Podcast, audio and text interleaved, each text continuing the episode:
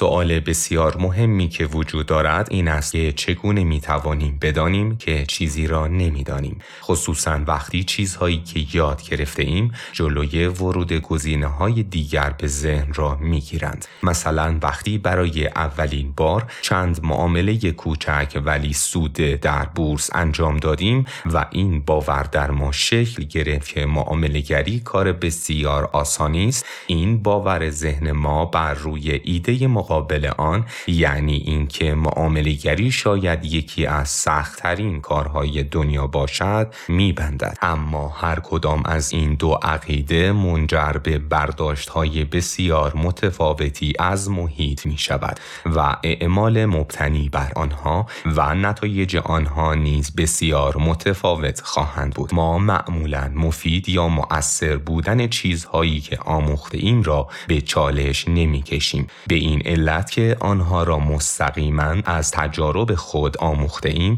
یعنی واقعیت آنها را بر اساس حواس پنجگانه درونی خود آسموده ایم و لذا آنها را به اندازه کافی واقعی و چالش ناپذیر میپنداریم. به محض اینکه یک تجربه بخشی از محیط ذهنی ما شد به طور خودکار بخشی از هویت ما محسوب می شود یعنی آنقدر واقعی به نظر رسد که قابل شک و تردید نیست. اگر ذهن ما از قبل جهتگیری نکرده باشد معمولا آمادگی کامل داریم تا آنچه که محیط پیش روی ما بگذارد را فرا بگیریم. یعنی در روی اول با یک چیز جدید اطلاعات را بدون توجه به صحت و سقم آنها مثل ابر اسفنجی جذب می کنیم بعد از ورود و تثبیت این اطلاعات در ذهن راه ورود اطلاعات متضاد با آنها را سد می کنیم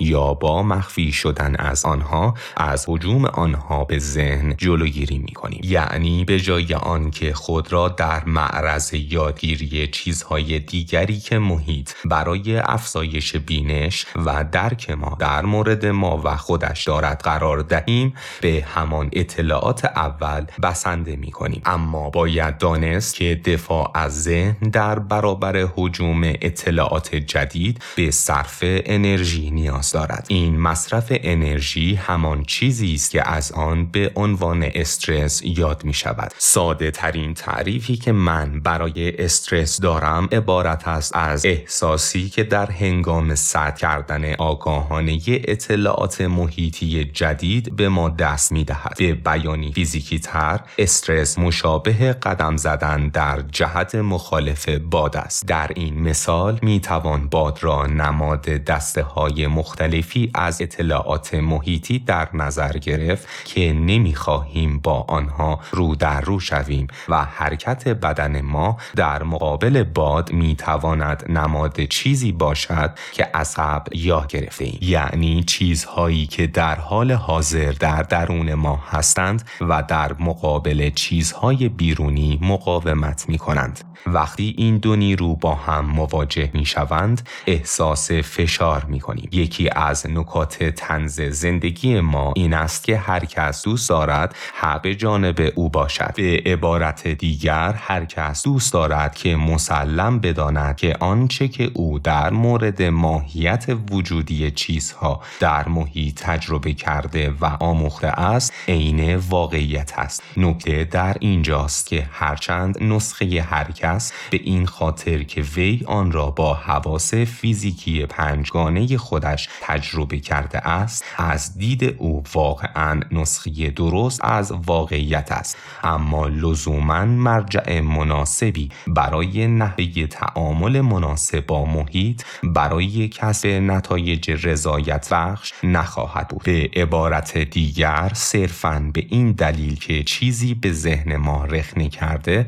و در آن جای گرفته است خصوصا در کودکی به معنی آن نیست که واقعا چیز ارزشمندی است و می تواند در برآورده کردن نیازهای ما مفید واقع گردد. یک کودک به هیچ وجه نمی تواند روی نحوه تشکیل باورهایش در مورد ماهیت واقعی محیط تفکر کند و برداشت های او به شدت تحت تاثیر شرایط محیط زندگی اوست. کودک بدون هیچ جای سوالی تجربه های خود را به عنوان واقعیت محض تلقی می کند چرا که باورهایی که می سازد از حواس فیزیکی برداشتها و احساسات او یا از افرادی که به آنها اعتماد دارد مانند والدین و مربیان سرچشمه می گیرند و برای او حکم واقعیت دارند. کودک نمی تواند بدون تجربه هایش بیاندیشد تا کیفیت باورهایی که بر اساس آنها شکل می گیرند را ارزیابی و کنترل کند. همچنین نمی‌داند که آیا این باورها برای زندگی آینده اش مفید خواهند بود یا اینکه مانند یک صد از ابراز وجود مؤثر او در جامعه ممانعت خواهند کرد. کودک نمی‌فهمد که هر باوری که در ذهن او شکل می‌گیرد از این به بعد به عنوان واقعیت محض تلقی شده و باعث پس زدن سایر احتمالات ممکن از ذهن او می شود یا اینکه باعث خواهند شد تا او اطلاعات محیطی را در دسته های بسیار کلی فشرده کند به طوری که کلیشه ای و بی استفاده گردند. البته در بسیاری از موارد با جلب شدن توجه وی به چیزهای جدید و کسب تجارب تازه تر بسیاری از باورهای قبلی او به طور طبیعی رنگ می بازند و بین می روند. اما اگر تعداد زیادی از باورهای اولیه ما دارای بار منفی باشند آنگاه ترس حاصل از آنها به عنوان مانعی بزرگ در ابراز وجود ما خواهد بود و باعث محدودیت شدید درک ما از موقعیت های ممکن و مناسب در محیط خواهد شد برای مثال کسی را در نظر بگیرید که از کودکی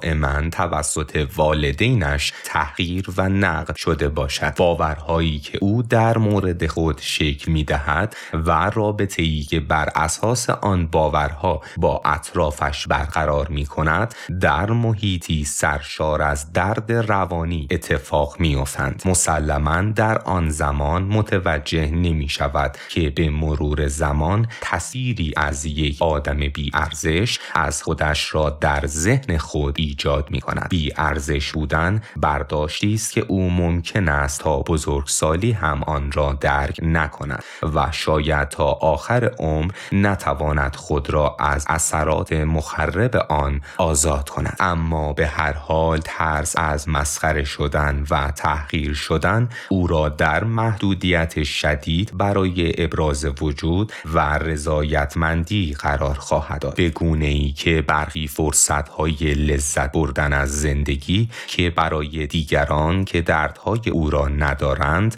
واضح و بدیهی به نظر می رسد به طور کلی از حوزه قلمرو درک او خارج خواهند بود. نکته جالبتر این است که هرچقدر ما بیشتر احتمال بدهیم که نسخه ما از درک واقعیت های محیطی آنطور که باید و شاید مفید و مؤثر نیست بیشتر خود را آماده می کنیم تا از محیط یاد بگیریم لذا بهتر قادریم امکانات و فرصت هایی که ممکن است در آینده پیش روی ما قرار گیرند را ارزیابی کنیم و حتما موفق تر خواهیم بود.